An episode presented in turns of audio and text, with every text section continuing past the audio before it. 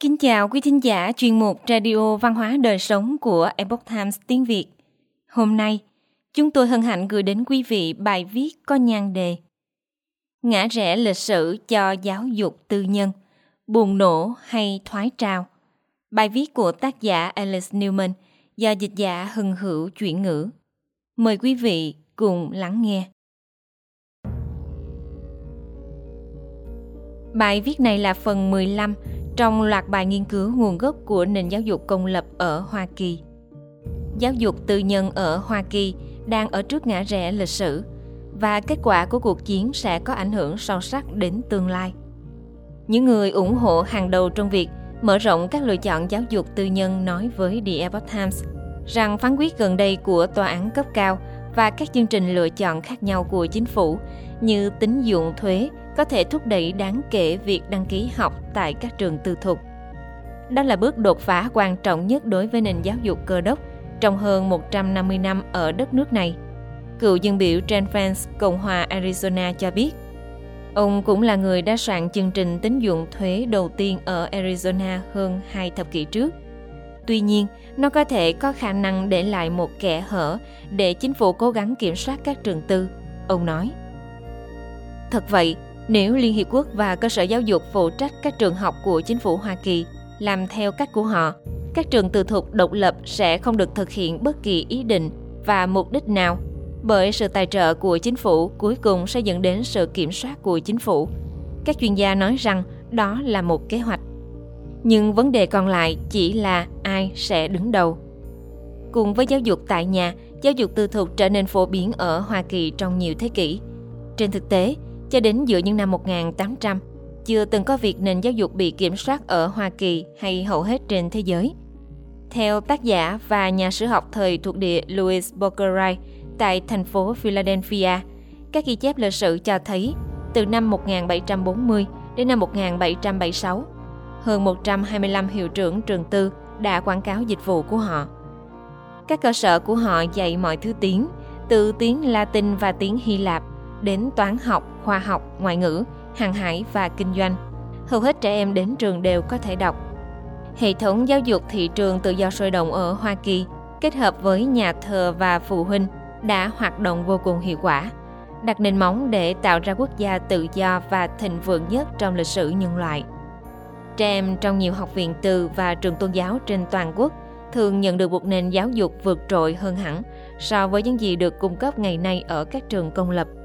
Bằng chứng có thể thấy từ các sách giáo khoa và bài kiểm tra từ thời đó. Tất cả đều được thực hiện với một phần nhỏ chi phí. Ngay các trẻ em nghèo cũng có thể nhận được một nền giáo dục miễn phí hoặc chi phí thấp từ một loạt các tổ chức từ thiện, nhà thơ, chương trình học bổng, vân vân. Sau đó, những người theo chủ nghĩa tập thể, chủ nghĩa nhân văn và xã hội chủ nghĩa sử dụng chính phủ để tiết quản giáo dục, như đã đề cập trong các bài trước của loạt bài này về lịch sử của giáo dục công lập. Và tất cả đã xuống dốc từ đó.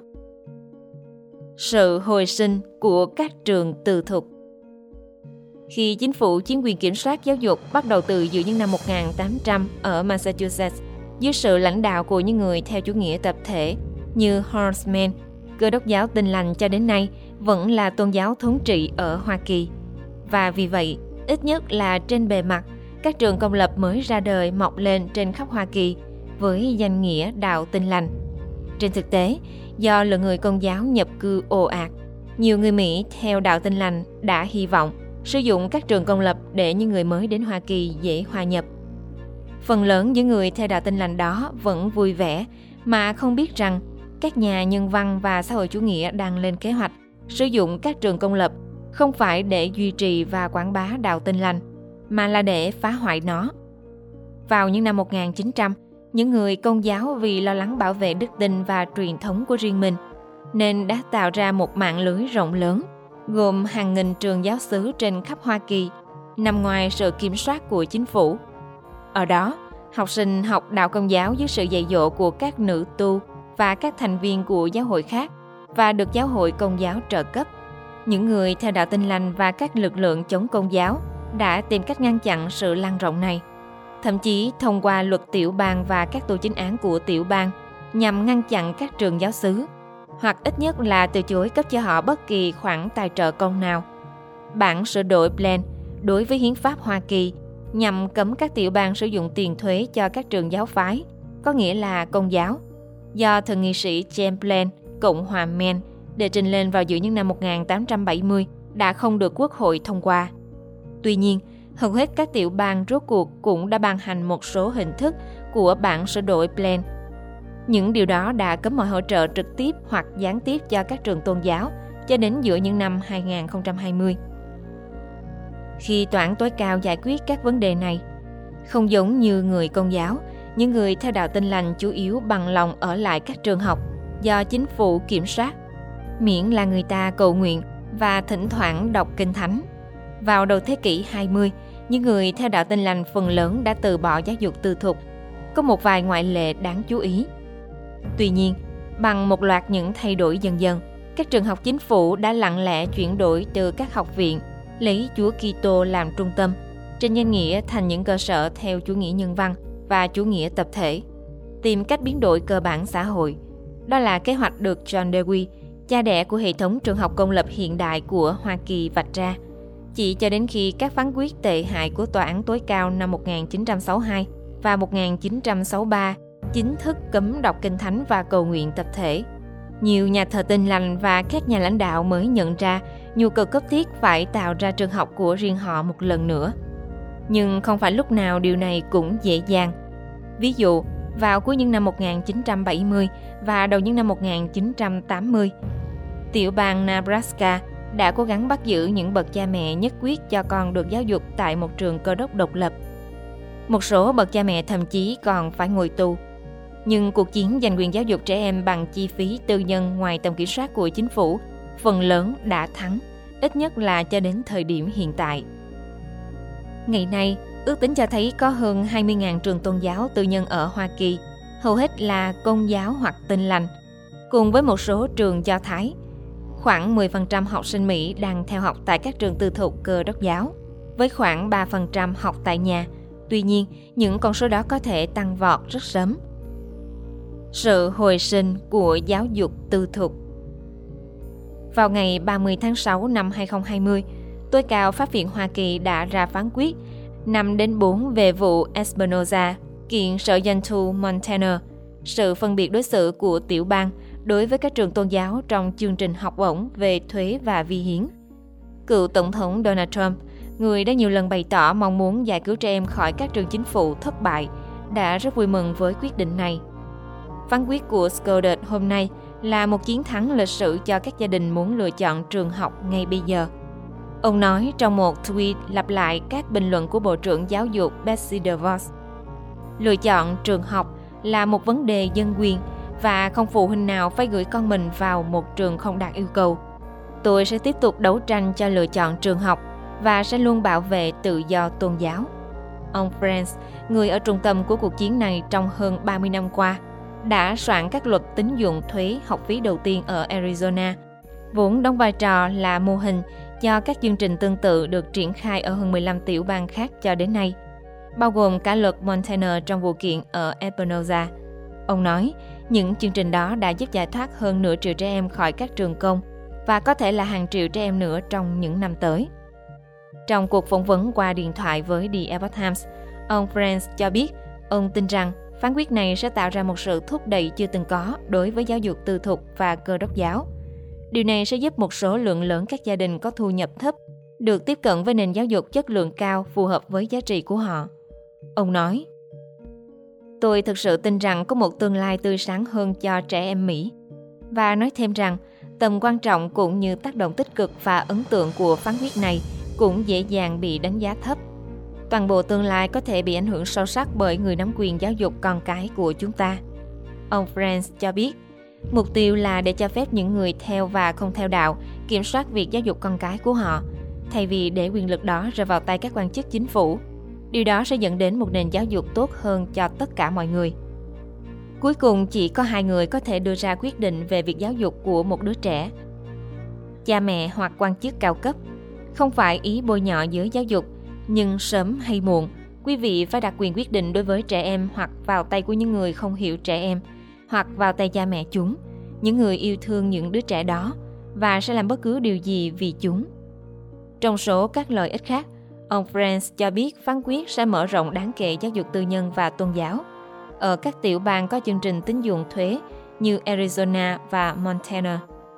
Ông cũng nói rằng, bằng cách cho phép phụ huynh giữ tiền của riêng họ và lựa chọn các phương án giáo dục khác, chính quyền các tiểu bang sẽ tiết kiệm được một khoản tiền khổng lồ. Ở nhiều tiểu bang, các trường tư thục cung cấp một nền giáo dục ưu việt với chi phí chỉ bằng một nửa. Ông Franz lấy ví dụ ở tiểu bang Utah.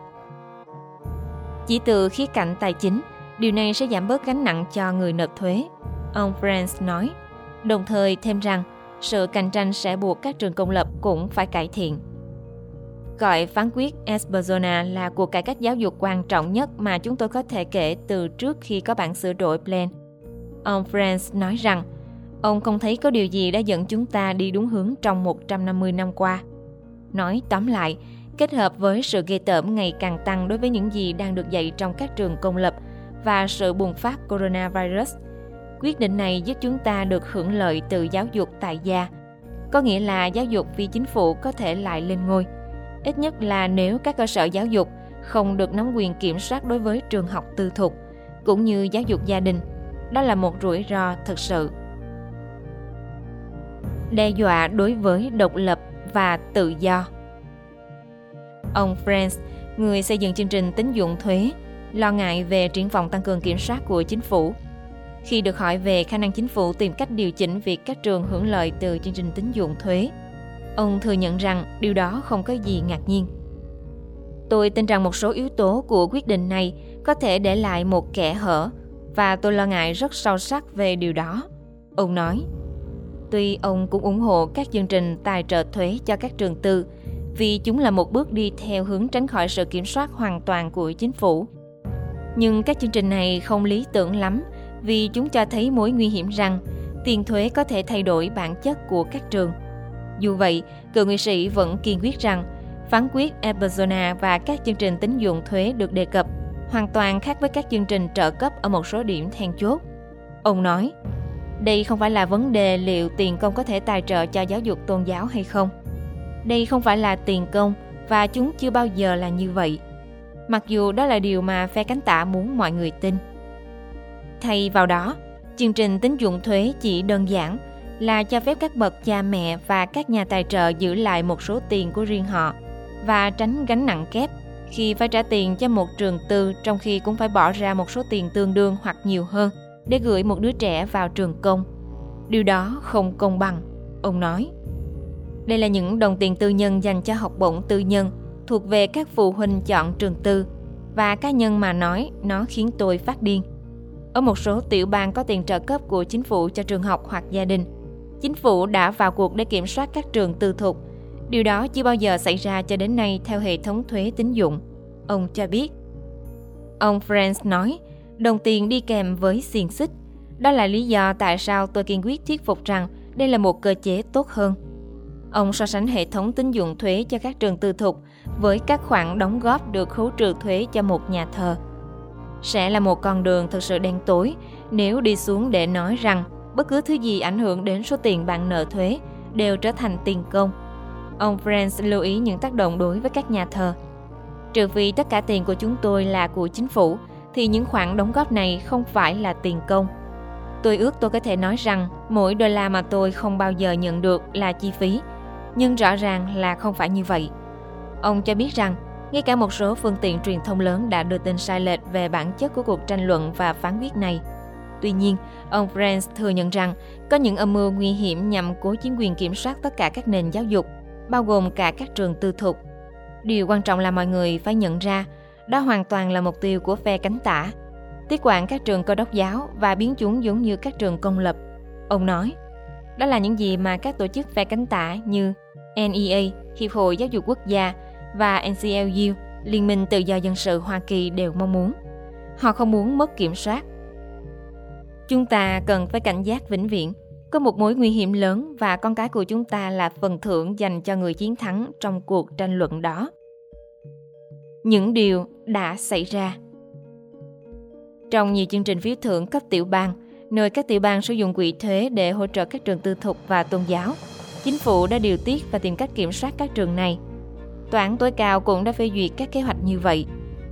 Tất cả mọi thứ từ tuyển dụng và tuyển sinh đến các chương trình giảng dạy và tiêu chuẩn đều nằm trong tầm ngấm. Các nhà phê bình còn cảnh báo rằng khi các chương trình lựa chọn trường học phổ biến trên khắp Hoa Kỳ, các trường tư thục và nhà trẻ mẫu giáo sẽ bị mắc câu bởi tiền tài trợ của chính phủ và sau đó rốt cuộc cũng buộc phải tuân theo chính phủ. Hãy coi tài trợ thuế, chương trình tài trợ, viện trợ, trợ cấp hoặc bất cứ thứ gì như miếng format trong bẫy chuột.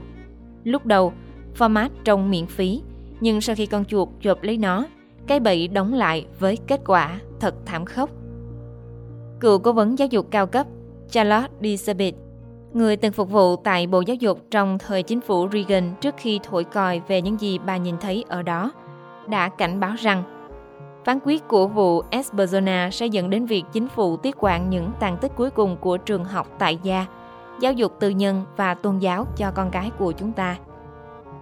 Bất kỳ tổ chức nào, kể cả trường học công hay tư, mà thu một xu tiền thuế cho hết thảy thứ được quý vị đặt tên, bao gồm xe buýt, bàn làm việc, tranh ảnh trên tường, bữa trưa ở trường, sách giáo khoa đều sẽ bị kiểm soát và sẽ phải tuân theo các quy định của liên bang, bà nói với The Epoch Times.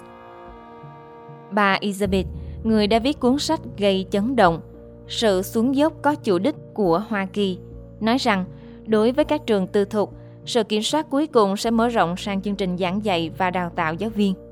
Trích dẫn một loạt các vụ án, quy định và tuyên bố của các quan chức trong nhiều năm, bà Elizabeth cảnh báo rằng quỹ tài trợ hoặc hỗ trợ của chính phủ sẽ dẫn đến cái chết của một nền giáo dục độc lập phi chính phủ.